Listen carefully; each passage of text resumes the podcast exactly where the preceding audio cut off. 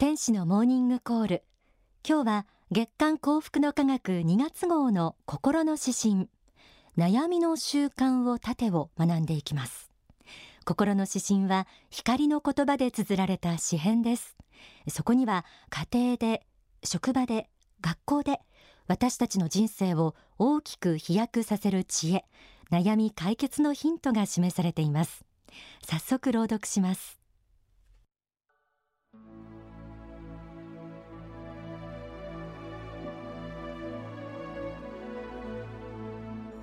悩みの習慣を立て。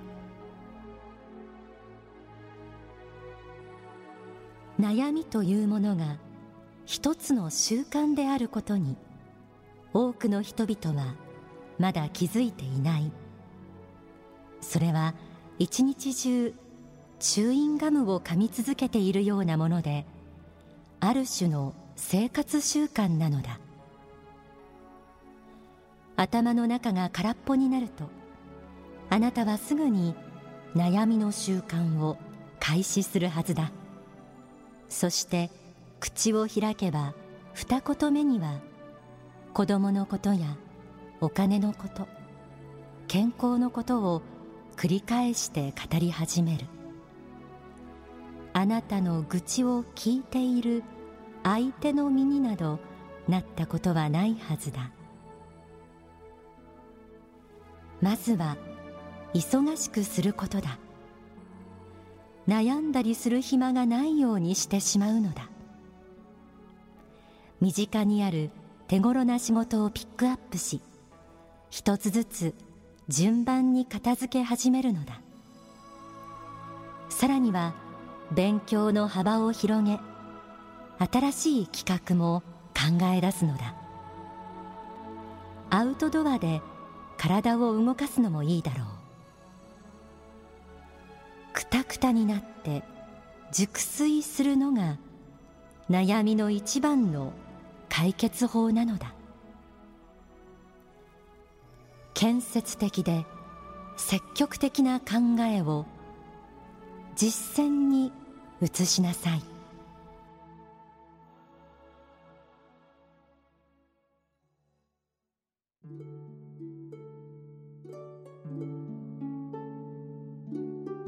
今月の心の指針悩みの習慣を盾を朗読しました。冒頭にはこうあります。悩みというものが一つの習慣であることに多くの人々はまだ気づいていない。それは一日中チューインガムを噛み続けているようなものである種の生活習慣なのだ。悩みというものは一つの習慣である。ちょっとドキッとする一言です。確かにそうですもんね。一日中チューインガムを噛むのが癖という人がガムを噛まずにいたら口寂しくなるでしょう。同じように悩みというのも生活習慣一種の癖だということです。そう言われてみると悩みという名のチューインガムを一日中くちゃくちゃと噛み続けている自分の姿がまぶたに浮かんでくるような人生には悩みはつきものだとしてもこの生活習慣はちょっとまずいですよね。心の指針は続きます。頭の中が空っぽになるとあなたはすぐに悩みの習慣を開始するはずだ。そして口を開けば二言目には子供のことやお金のこと健康のことを繰り返して語り始める。あなたの愚痴を聞いている相手の身になどなったことはないはずだ。これは自分のことだとよくわからない面もありますが人のことだとよくわかります。口を開けば何度も同じ口を繰り返す人っていますよね。そういう人はまさに悩みが習慣化している人だと思います。同じ口を何度も聞かされる方はうんざりしてしまいますがひょっとしたらそう言っている私たち自身が気づかないうちにこの悩みの習慣にとらわれてしまっているのかもしれません。ここで毎日の暮らしをちょっと振り返ってみましょう。考えることやるべきことがなくなると。子供のことお金のこと健康のこと、ま、悩み事で頭の中をいっぱいにしてはいないでしょうか。でも同じ事態に遭遇しても悩むか悩まないかは人それぞれだったりするんです。書籍幸福への同票には次のような一節があります。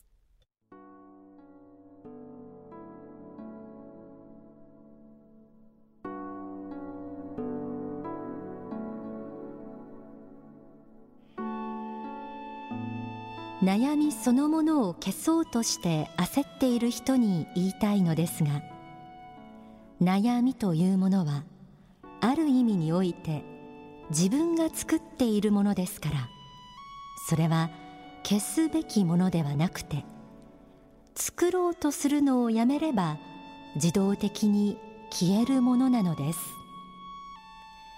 同じ一つの挫折であってもそれを10年も苦しむ人にとっては10年分の悩みになりますが1日か2日でケロッと忘れる人にとってはそれで終わりになってしまいます。こういう立場に置かれたら誰だって悩みの虜になるだろうという場面もあるかもしれませんが別の人だったら悩まないかもしれないんですよね。実はその人のこだわりの性格が悩みを作り出しているという側面があるようです。ではそんな悩みの習慣を断つにはどうしたらいいんでしょうか？心の指針にはこうありました。まずは忙しくすることだ。悩んだりする暇がないようにしてしまうのだ。身近にある手頃な仕事をピックアップし一つずつ順番に片付け始めるのだ。さらには勉強の幅を広げ新しい企画も考え出すのだ。アウトドアで体を動かすのもいいだろう。くたくたになって熟睡するのが悩みの一番の解決法なのだ。忙しくすること勉強の幅を広げることアウトドアで体を動かすことそして熟睡すること。悩みの習慣を断つには悩む暇がないようにすることが何より大事だということです。さらに書籍不動心からも学んでみましょう。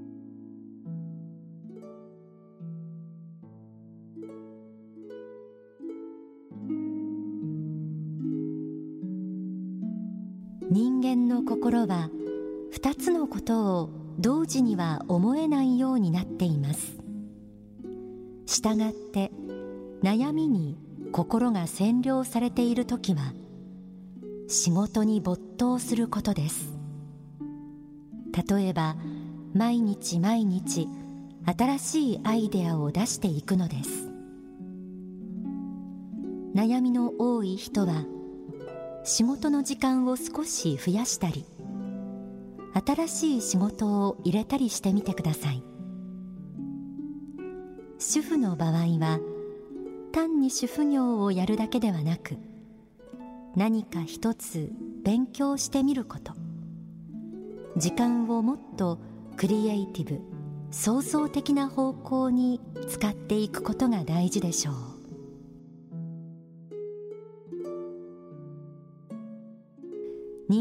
の心には同時に二つのことを思えないという性質があります。したがって悩み以外のことを考え実践することが悩みの解決法になっていきます。例えば受験生が不合格になるかもしれないと悩むのは当然のことですがそれが1年後のことであるならば合格不合格を今の時点で思い患ってもどうしようもありません。大事なのは毎日の勉強の質と量をいかにアップさせるかということなんですよね。心の指針も建設的で積極的な考えを実践に移しなさいと締めくくられていますが悩みに心が占領されている時にはより生産的で建設的な方向に心を使いましょう。そうすることで人生が開けていきます。ではここで大川隆法総裁の説法をお聞きください。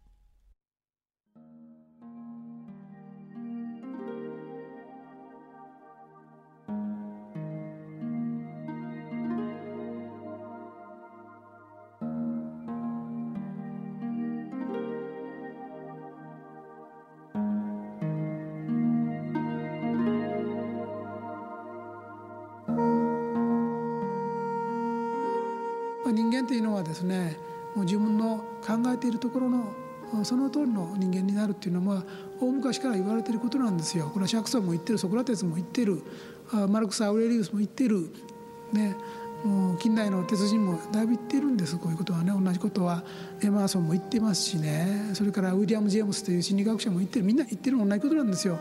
人間っていうのはもうその人が考える通りの人であるって言うんですよ。その人が考えてるところのものが自分なんだと。あなたの考えを示せと。考えてどんなことを毎日考えているのかと。繰り返し繰り返し自分が考えて思っていること。はそれがあなた自身なんだということなんです。見てくれとかね。服装だの外見だの。関係ないんだと履歴書見てもわからない。あなたは何考えているかなんですと。人間はその人の思う通りの人間になるんだと。考えているところがあなた自身なんだと。これは霊界になればそうです。考えしかないんですから。存在っていうのはほとんど考えなんですから。考えている通りの人間なんです。その考えが自己実現していくんです。時間を経てねこの世において。だからあなたが自己評価し考えている人間になるんです。その通りなんです。だから自分は朝顔だと思っている種は朝顔になっていくんです。そういうことなんですね。スイカの種だと思っていたらスイカが出てくるんです。だからあなたは何なのか。それを深く確信して思い続けられるということ自身が才能であるんです。だからそれがあなたがそういう人であることを意味しているんですね。そういう人でなければそう思い続けることはできないから。だから考え続けるところ自分が考えるところのものが自分自身なんだと。いうことですね。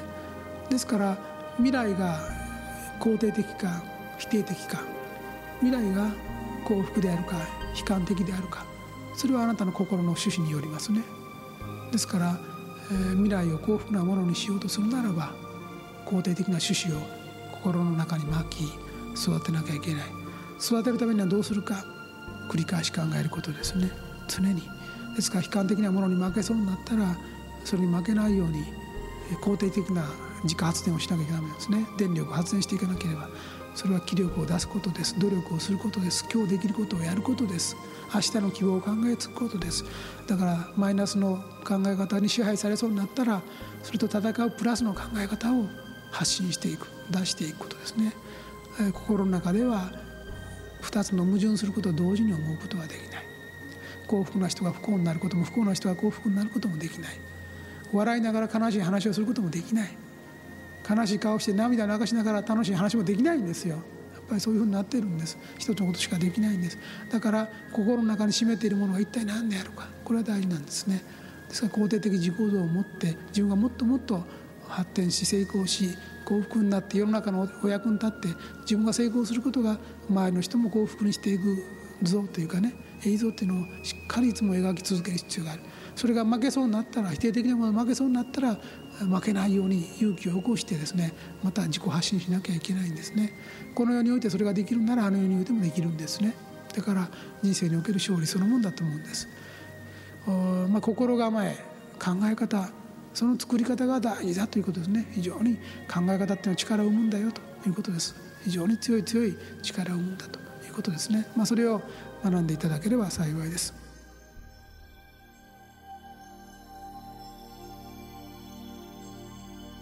お聞きいただいた説法は書籍奇跡の法に収められています。心の指針はいつも朗読しますのでこう私が声に出して読むことになりますよね。当たり前ですけれども。こうやって改めて声に出して読んでみるといろんな発見があります。え今回でしたらこの悩みというのが悪い習慣なんだという自覚が促されました。で結構愚痴っぽくなったりとか批判ばっかりしている時って自分でもあるなぁとまだまだ私は暇なんだなぁとも自覚しました。そして今回の心の指針はとてもシンプルなことがたくさん書かれていましたよね。例えばその悩みの習慣を断つために忙しくすることアウトドアで体を動かすこと熟睡することなんていうのは、まあ、巷でも言われているようにも見えるんです。ですが例えば人は2つのことを同時に思えない。であるとか人の心は悲観的なものにとらわれがちだけれどもプラスの考え方を出していくべきなんだというこの心の法則というものはやはり宗教的な教えとして学ぶものかなと思います。その上で最後にあった建設的で積極的な考えを実践に移しなさいという今回の心の指針の締めくくりの言葉。要はその教えを実践に移しなさい。日々の行動に移しなさい。それがあなたの幸せを約束するんですよ。という締めくくり。もうこれは本当に声に出してみて読んでみて非常にこう染み入る感じで。さあこれから私もこれを実践してまずは悩みの習慣を断とうと思いました。一度皆さんも心の指針朗読してみてください。